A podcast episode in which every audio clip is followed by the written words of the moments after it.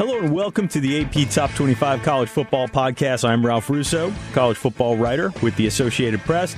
This should be the first show of the off season. You you kind of think of it as the first show of the off season, right? We're a week more than a week removed from the national championship game. The off season should be here. But there really is no off season anymore. The coaching carousel has been spinning pretty hard since Nick Saban announced he was retiring last week. So we bring on the great Bruce Feldman from Fox Sports and The Athletic to talk about all the moves from Kalen DeBoer to Alabama, Jedd Fisch to Washington, and what's going on with Jim Harbaugh. Though that might very well be resolved by the time you even listen to this show. That's why Bruce and I aren't going to dive into the particulars of each move and talk more about what's driving some of these decisions. Imagine if I told you three years ago that the then Fresno State coach would replace Nick Saban.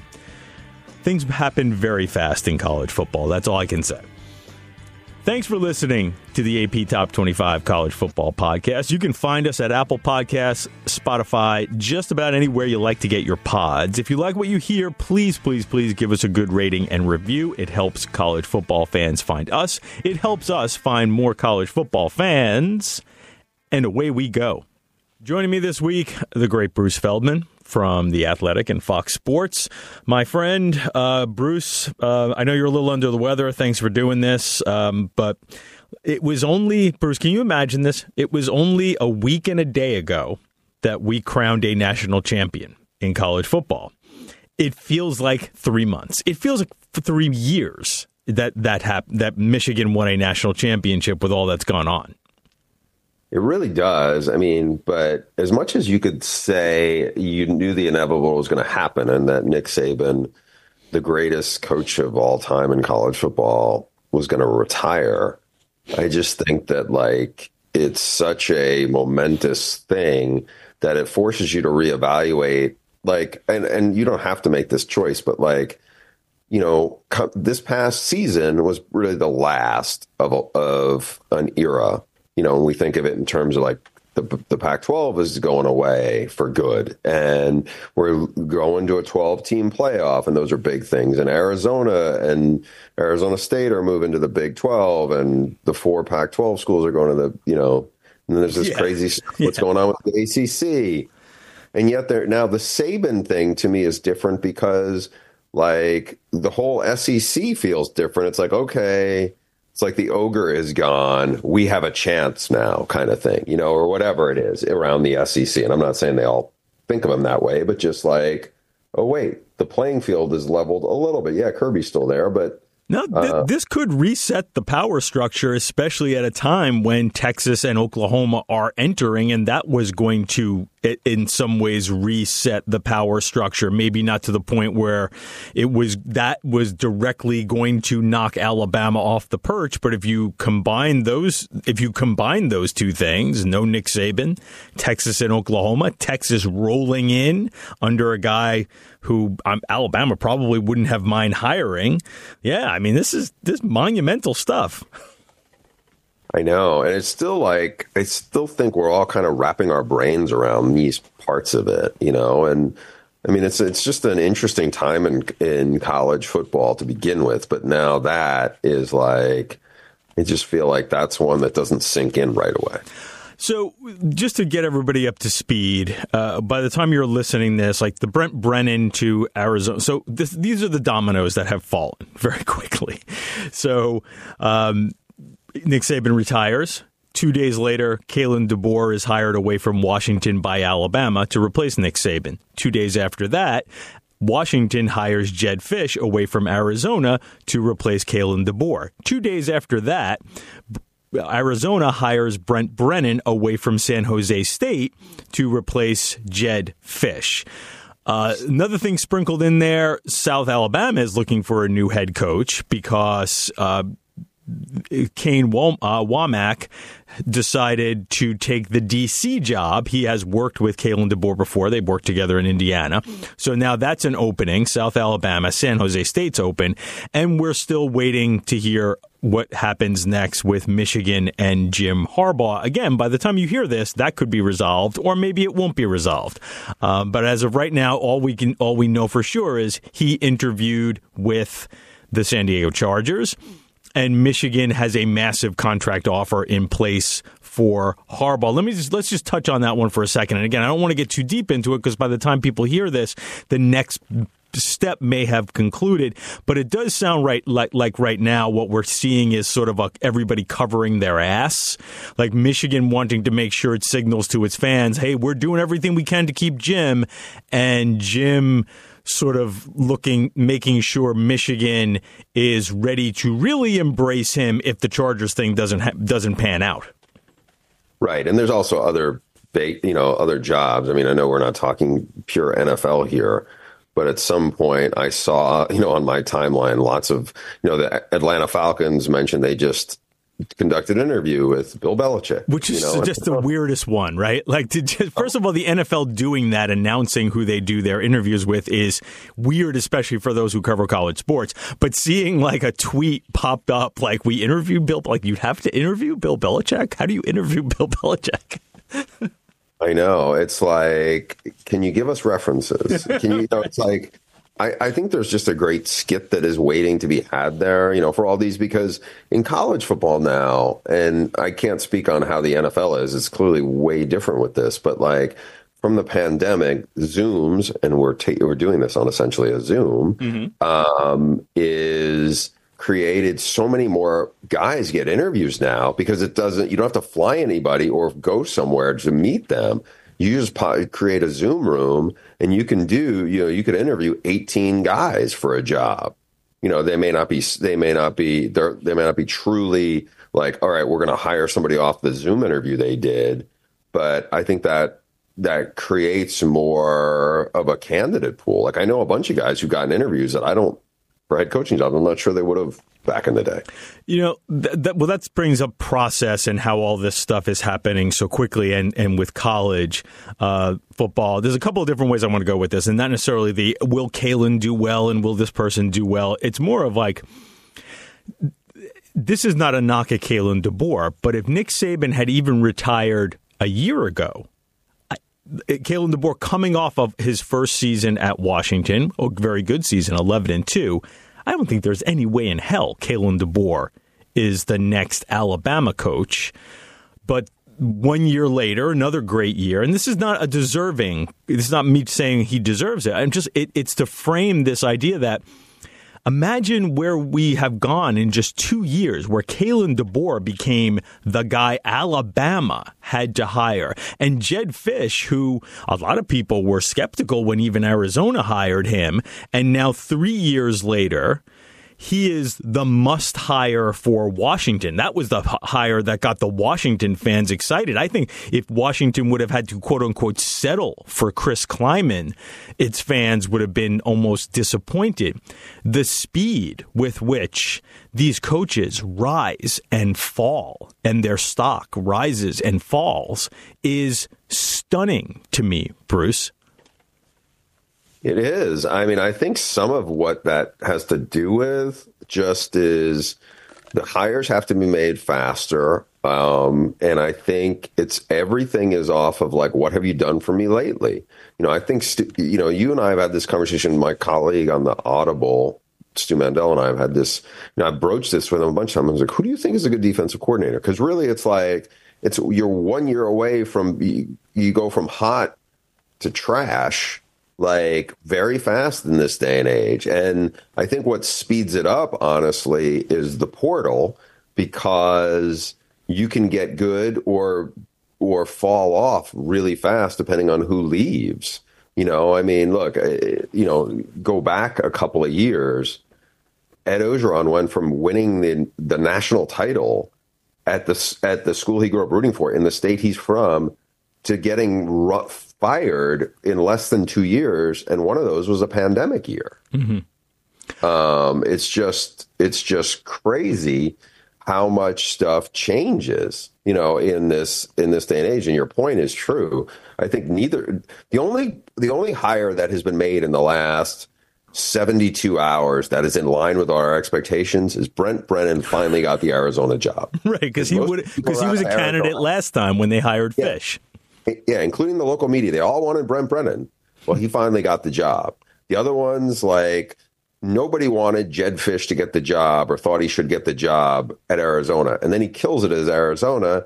And now they hate him for leaving, and Washington's thrilled he's there. And they're looking already at wow, the buyout isn't even that big. Jedd Fisch hasn't even like had three meals in Seattle yet. And people are already going, well, you know, he went to Florida and the buyout is only going to be like 12 or 10 million dollars and Billy Napier is already on the hot seat. Jedd Fisch is going to go there or man, look how bad the Eagles just looked. And by the way, do you know who his roommate was 30 years ago when he was at, at Florida? right. It's the, Howie Roseman, the GM of the Eagles. You know, it's like that's where we are right now. So I think, and that's a. I'm glad you opened up that that door because I did want to address that, and because I think people will look at Kalen going to Alabama, Jedd going to um, Washington, and almost and sometimes think like, wow that might not be the best fit for that person. And boy, that person's doing so well. Like maybe they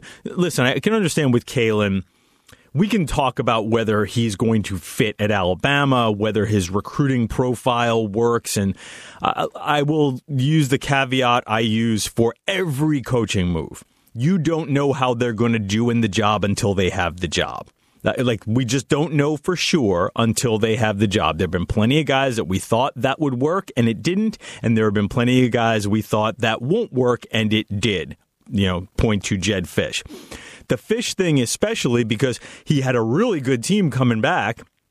And you figure, you know, even if he's not thrilled with the way Arizona handled his contract extension. You come back, you kill it next year with a good team in the Big 12, and then you maybe have the Florida job open and some other things, UCLA, uh, which are maybe places that you and your family know a little better and maybe want to go to. But that also speaks to this. If you if you say if you're Jedd Fisch, well, I'll wait a year. I'll wait a year. I, I got a good thing here. I'll wait a year and then Noah Fifita gets hurt, and you lose a couple of close games, and you're seven and five next year, all those options are off the table. All those options are off the table. So that, again, it, it sort of speaks to this idea, and it goes back to DeBoer. Like, if you're Kalen DeBoer, you are coaching at East, like forget the NAIA stuff. You were at Eastern Michigan less than 10 years ago as the offensive coordinator. The idea that you might ever get the opportunity to be Alabama's head coach or a top three or five job again, if you go back to Washington next year and are six and six, like this might be your only window. These coach, I have a, a certain amount of sympathy for these coaches because like if you don't act on your window, it may never come back around again. Yeah, I had a, it's funny this conversation because last night I am, I mean, this, I don't even know, there's so much, it's funny. As I'm thinking of this, long, do I share this story? I'm like, well, it's a podcast. You're supposed to share these kind of stories on the podcast. so I, I have reported on like Brent Brennan to San Jose State last night. I'm literally on the floor waiting for one of my nine year olds to go to sleep. It's like 9:30 at night, and I'm texting was somebody who is who is connected at Arizona, who is very frustrated about the Jedd Fisch thing, and um, and at one point I said, you know, a wise man once said, and it's not about football coaches, but it, to me it's somewhat applicable, and he had said, a man is only as faithful as his options. Now that's a Chris Rock line, and it has it has it's nothing to do with coaching football. no, game. no, it doesn't. But but it's a good line, and but it's yeah, applicable. And it's applicable. Yeah, it is applicable because for all these coaches who are like, this is my dream job. And Randy Edsall was not the first person to use dream job, but it was like, yeah, Maryland was his dream job. so he went there. And we know that didn't, you know, whatever, that didn't go great. But um, uh, for all these guys who've said this, there's there is very few, and I'm not saying they're all used car salesmen, but like what you said is true. They will fire you in a in an instant. Charlie Weis, who I believe that was his dream job at Notre Dame. They didn't like he had graduated a lot of his students and did all these things that you're supposed to do there or whatever. But like they're firing, they're going to fire you if they don't feel like you can win enough football games. Period. I don't care how academically oriented the university is or those people are. And it's a cutthroat business. I mean, all these things are cutthroat, especially like I'm not making excuses for anybody. The portal has only made it much that much more so. And the examples you used are, you know, about what happens if you have an injury and this happens all of a sudden, then it goes in that direction. And I just think I think it's it's probably I don't know if it's if I feel comfortable saying this. I think it's probably easier to be an, an NFL fan than a college fan because there's something when you're a college they buy into a sense of loyalty mm-hmm. that is just different. Plus, NFL has wacky rules. Like I know guys who like they can't get out of like like there's there's like lateral moves are different. Like well, if you're a coordinator here, you can't get out of it. Let, us talk. Let's talk about that for a second, then, Bruce, because I think you know one of the things as college football and college sports is transformed. A lot of people are like, "Oh, it's becoming too professional." Well, I would also suggest there are ways to stop a lot of the things that you hate right now about college football. I'm going to say you and like sort of the generic you, right? The the the wide open player movement, even the coach movement, which again is a little crazy. The fact that like contracts don't matter in this sport. Like if you made it more professional, if you got these if you if you took the next step and made and put some things in that made the made this look a little more professional or more like the pros, you could possibly have schools and conferences get together and say, you know what? You can't just take my coach if if with when he has a contract. If you want him, you have to give me some type of compensation, just like they do in the NFL, right? And and you can't just uh, like you could create that structure if you wanted and it would be more in some ways fair and equitable. It would also just be less manic. I, I like I don't I know people are cringing at the fact that the college football is becoming more professional, but if you embrace some of the professionalness of college of pro football in college football you could get players on contracts so they can't just up and leave anytime. And you could get contracts with coaches that actually mean something.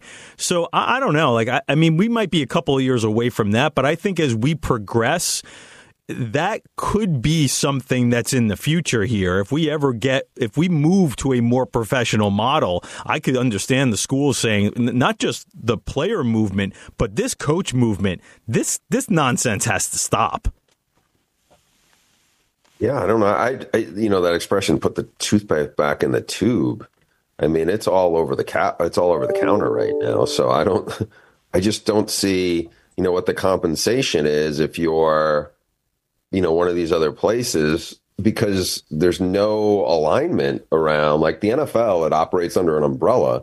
College football operate, operates under nothing. The conferences don't, you know, like poach from each other. So why would anything else like this happen. No, and that's right. I mean, you'd have to have conferences get together and sort of create again, but it's it's possible to do it. And I just want fans to understand that the things that are driving you crazy, it's not less professionalism that fixes it. It's actually more oh, professionalism yeah. that fixes it. Yes, I would agree with that. Now that I now that you put it in that context. But I, I, you know, I want to say to you, like, are you new here? You know, like, right, this, right, right. this is the most dysfunctional sport, and it often succeeds because of its dysfunctionality. Um, and the money's gotten crazier and everything else. And, um, you know, I forgot what I was watching because now it all kind of blurs together. But somebody was talking about their frustration with how you coach. And I'm trying to remember who posted this clip, and it was of a coach kind of lamenting the way things are now with the portal and uh, how am I going to coach for? Oh, it was Geno, Geno Auriemma, right? It was that clip. That's what it was. Yeah. That is exactly. Thank you. I never would have remembered who it was. Well, because I saw the same clip yesterday, and it really stuck in my head. He said something like the the, the players feel like you owe you owe them everything, and they owe you nothing. Something along those lines.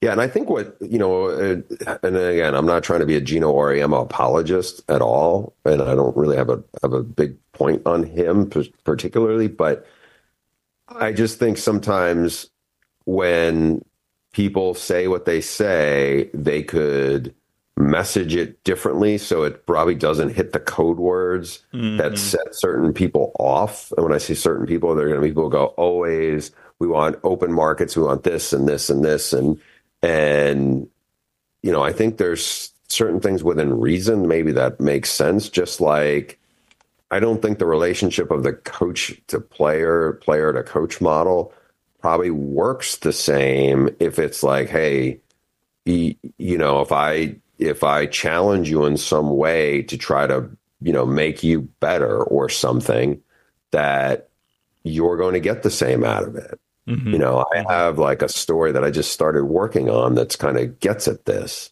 And, um, and, you know, I think, you know, that expression, like I've seen people say, you know, you can, you, you know, we need to do hard things. And, and I think sometimes that gets blurred in all this. And this is like a whole different rabbit hole to go down. But I think it's tied to this in a lot of ways.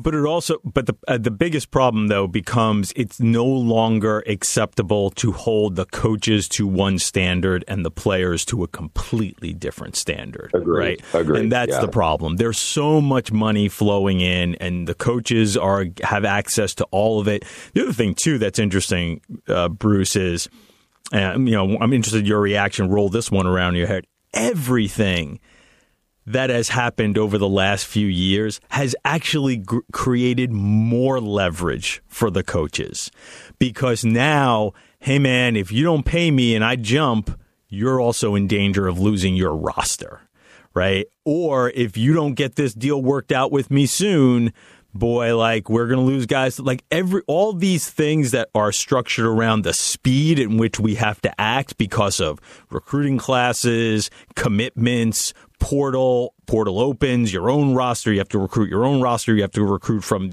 other rosters. Like, that gives coaches even more leverage. Now, I don't know if Jedd Fisch is going to bring Fifita and McMillan and a lot of these good players. If oh, I didn't say bring, but if those guys are going to follow him.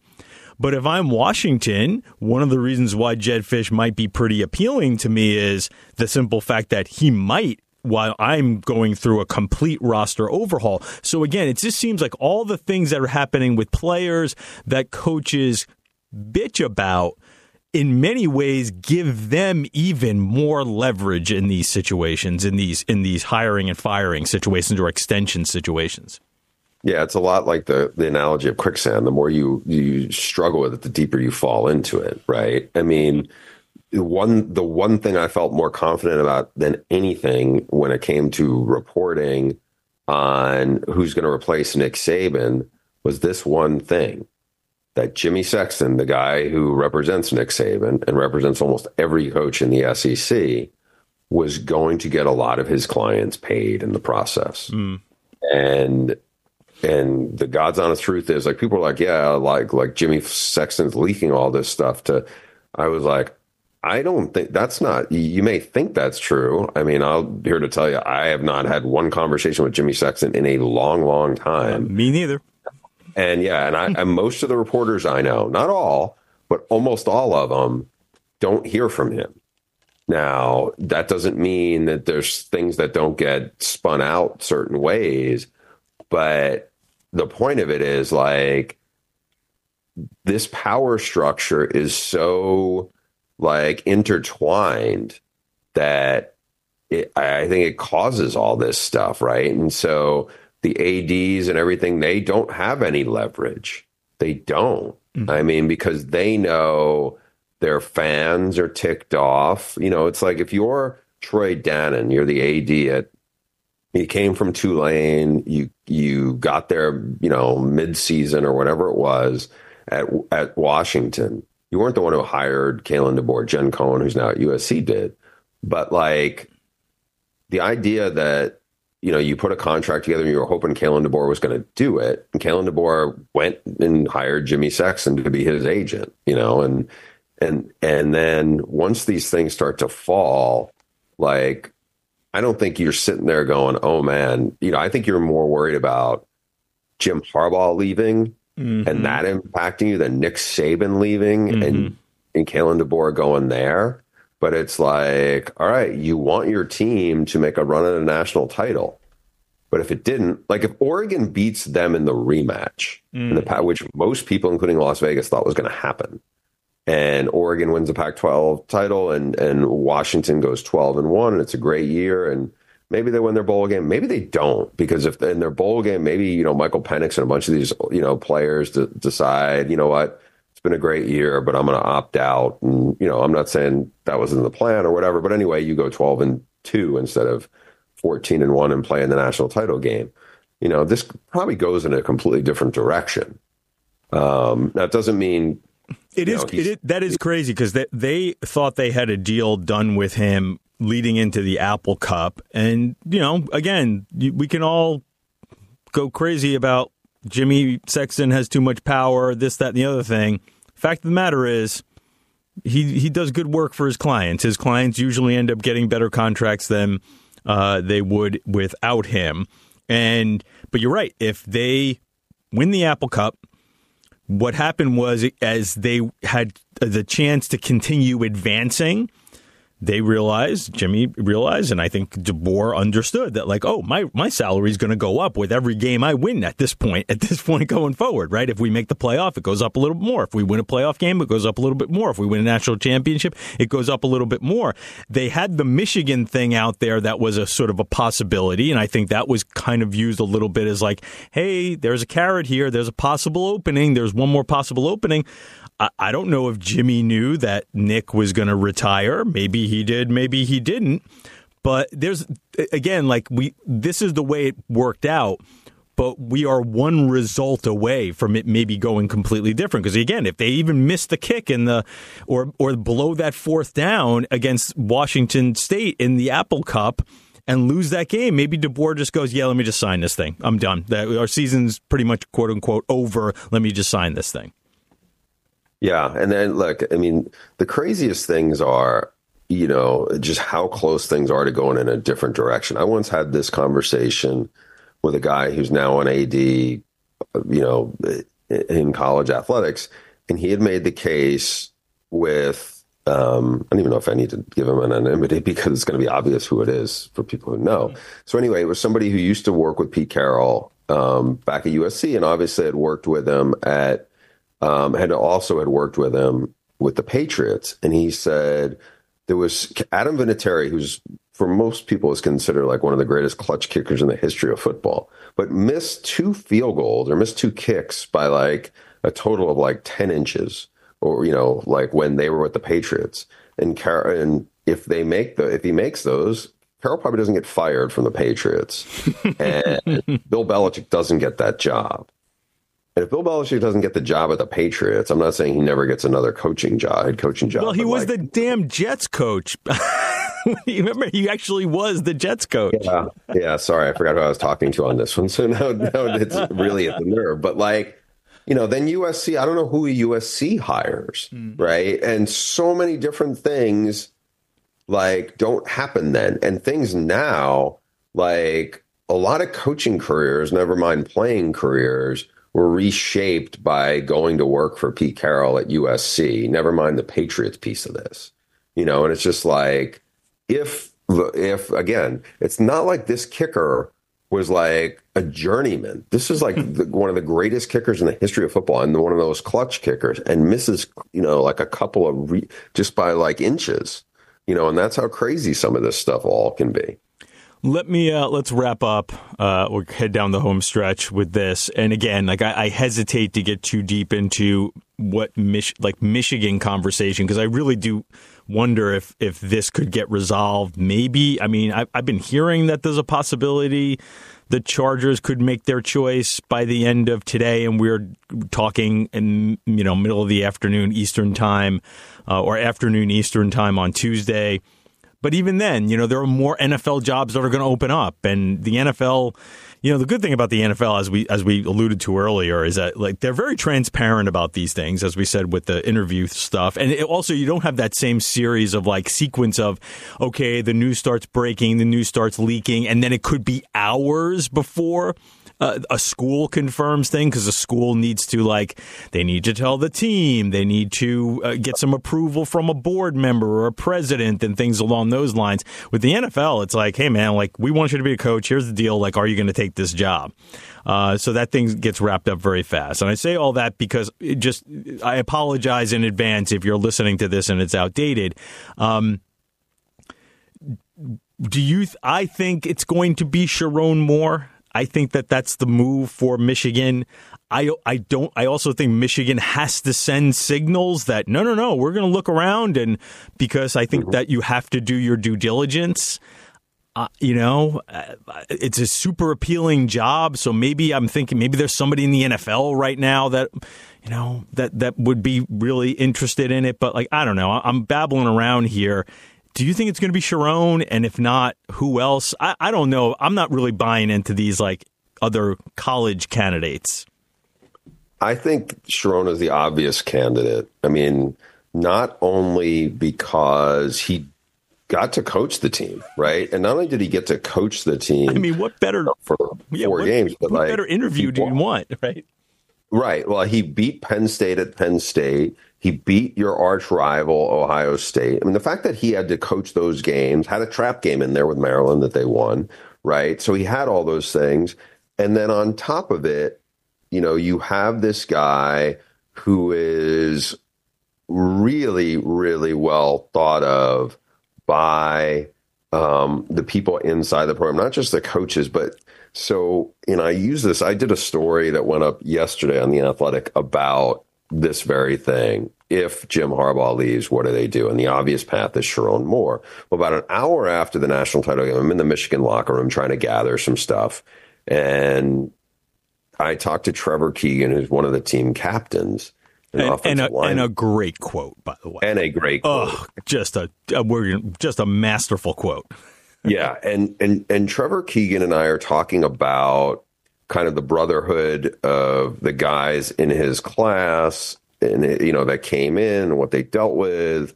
And it's that. I haven't mentioned Sherrone Moore at all. And this is what he says. I was pretty close to leaving. The recruiting process is a dangerous thing.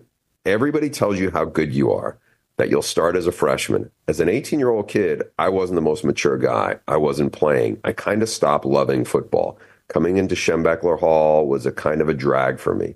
Coach Moore came in and changed my whole outlook on life and football. He'd made me fall in love with football again. I can't thank him. I can't thank him enough. He's just a guy who puts his head down and works. He started out here as a tight ends coach, and now he's an OC getting head coaching offers. I never asked him about Sherrone Moore. Yeah, we weren't even really talking about Sherrone Moore. He, I never asked him about, hey, if Jim Harbaugh leaves, he just talked about, you know, a stream of consciousness and it went there. And I am, you know, I am not sure that you could get somebody to make a better case who matters more than a team captain talking about what Sherrone Moore did for him unprompted. Yeah. And again, now look, the other parts of this which we don't know and could, you know, the only snags in this, and again, it's I think it just needed to be brought up is if Sherrone Moore doesn't get the job or if something, and it's not to say that this is the only reason it would be, but like there are two NCAA investigations going on there. One in, involved the signal stealing. Does Michigan, do they have any due diligence here that tells them okay, this might be messy for us if we promote from within. Mm, mm-hmm. And that's a big if. We don't know that. There's no, honestly, there's no reason to think that, mm-hmm. that it, that it will prevent it. But based on what we know, Sherrone Moore is the obvious choice. If not him, to me, there's really one option for them if they said, "Hey, we want a guy who's been a head coach for a while," and that guy is Lance Leipold. Yeah, mean, I, I, could I, I, could see job. that. Yeah, yeah, I can't see. You know, somebody had mentioned to me, well, Brian Kelly would probably mm. would probably jump at that job because it's a better fit for him than than LSU is and being in the SEC. I don't think Michigan's I, jumping at Brian Kelly though. I don't think so either. Not this like Brian Kelly. I think after his exit to LSU, and I'm not saying he's bombed there, but I just think people look at him and go, okay, you know. And Jim Harbaugh, like him or not, people know he's authentic, and that's really him. I think you would, and I wrote it like this. I just don't think people anybody sees Brian Kelly as that guy, you mm know. And so, question is, you know, if if it does come open I think again, most of the Michigan guys who are, you know, starters, if they could have left, it's because they're going on to the NFL. I don't think they're going to be going in the portal. Um, yeah, they know, still have they have a little more coming back as you see the the the, the NFL choices and some of the young, and you start going through the roster of some of the younger yeah, guys like words, it's Kenneth Grant, you know, who can't leave. Grant Johnson. and Johnson, but these guys who could transfer out, and that's where I would be also. yeah, yeah, you have to be at least somewhat sensitive of like, hey, I do have a pretty good defense coming back here, and you know, we got recruiting classes like if if you're right, if you think that Sherrone is mostly in the clear, um, and again, you know, even then you have to sort of balance like, well, if we got to do a three game suspension with him, maybe it's worth it in the long run because he's still we look at him as the best guy. You know, uh, the NCAA is not as is trying to put a little oomph back in its uh, in its enforcement, but is still you know, I think a little hesitant to really drop bombs on people. So, yeah, I, I it, again, it seems like things would be lining up towards Sherrone Moore, but I, I, there's been a lot of twists and turns in this saga, and I wouldn't be all that shocked if when you actually folks are listening to this, maybe Jim Harbaugh has just signed a contract with Michigan. I, I, I don't know if I would rule that out either. No, I would. Yeah, you, you never know with Jim Harbaugh. You never know. He is a mercurial sort. Uh, Bruce is not. Bruce Feldman, you can find him on the Athletic in his with his writing, and you know we won't see him that much on Fox until next season, but he does a great job on Fox as a sideline reporter and studio guy as well. So, Bruce, my friend, thank you so much for joining me and fighting through a little sickness here. Um, appreciate your time. And uh, hopefully, this carousel will stop spinning relatively soon and we can all relax a little bit. Yeah, that would be nice. So, um, you know, enjoy enjoy the downtime, Ralph. if the, if such a thing exists. Thank you, Bruce. Wink, wink. And now three and out. First down. Instead of going to Alabama, Mike Norvell is bringing Alabama to Florida State or at least a lot of Alabama players. The Seminoles, by my count, have added five Alabama transfers, maybe six, in the past couple of days, including Roydell Williams, the Tide's second leading rusher, and a few other former blue chip recruits. Norvell landed a huge new contract during the Alabama, very short, coach search. Eight years, more than 10 million per year the Noles will be an interesting team heading into 2024. They lose a mountain of NFL talent. DJ Uiagalelei comes back to the ACC to be the quarterback, but there are plenty of holes to fill. FSU has recruited well the past couple of years, but this year a potential top five class ended up being a top 15 class when it was all said and done. Norvell has been a master in the portal. The way he juiced the FSU rebuild through the portal was high level stuff. It will be interesting to see if he can continue to use it as a bridge as Florida State continues to build through recruiting while also trying to not slip back too far from going unbeaten this past regular season and getting snubbed from the playoff in a 12 team playoff with the ACC competitive, though the other high ceiling programs like Florida State and Miami still in various states of building up or recalibrating, FSU could take a step back in 2024 and still be a playoff team if Norvell's latest portal class hits like the last ones second down. I haven't had a chance to talk about this because last week's show was an impromptu ode to Nick Saban. But Ohio State is bringing back a loaded squad in 2024. Beyond Marvin Harrison Jr., most of the Buckeyes who could have jumped to the NFL and been at the very least day two picks have decided to return to Columbus, including receiver Emeka Egbuka, running back TreVeyon Henderson, and defensive ends Jack Sawyer and JT Tuimoloau. That's four potential first round picks playing in their fourth years next season. That's a ton of firepower. K State transfer Will Howard will be the trigger man at quarterback. Howard is a good player. I don't know if he becomes a great player when he is surrounded by great players, but as we have seen with these fifth and sixth year guys, simply playing a lot of football can do wonders for your production at that position. I've said this a few times on the show, but I'll say it again. I know Ryan Day is living in hell right now, having lost three straight to Michigan, but the trajectory of the two programs suggests Day is in pretty good shape to flip the script come November. Third down. I haven't really done much digging into San Jose State and South Alabama openings yet because they just happened. Uh, but I will say Major Applewhite has been the South Alabama offensive coordinator for the last two years. He has had coaching experience from his time at Houston, which was far from perfect, but also not nearly as bad as some people might remember. I have to think there is a good chance Applewhite gets bumped up in Mobile at a Sunbelt program that is looking like a really nice landing spot for some up and coming head coaches, which is, of course, an argument to not necessarily just promote Applewhite and look outside. As for San Jose State, Brennan did a nice job at a place that has very little history of success, at least relatively recent history, let's say the past 20 or 30 years. SJSU has made some facilities upgrades in recent years, but ultimately you're talking about a second tier Mountain West job that competes locally with pro sports teams. It's a tricky one, but better now than when Brennan took it. That's the show for today. I'd like to thank my producer, John Radcliffe, for making me sound good. You can find this podcast on Apple Podcasts, Spotify, just about anywhere you get your pods. Please follow so you don't miss an episode.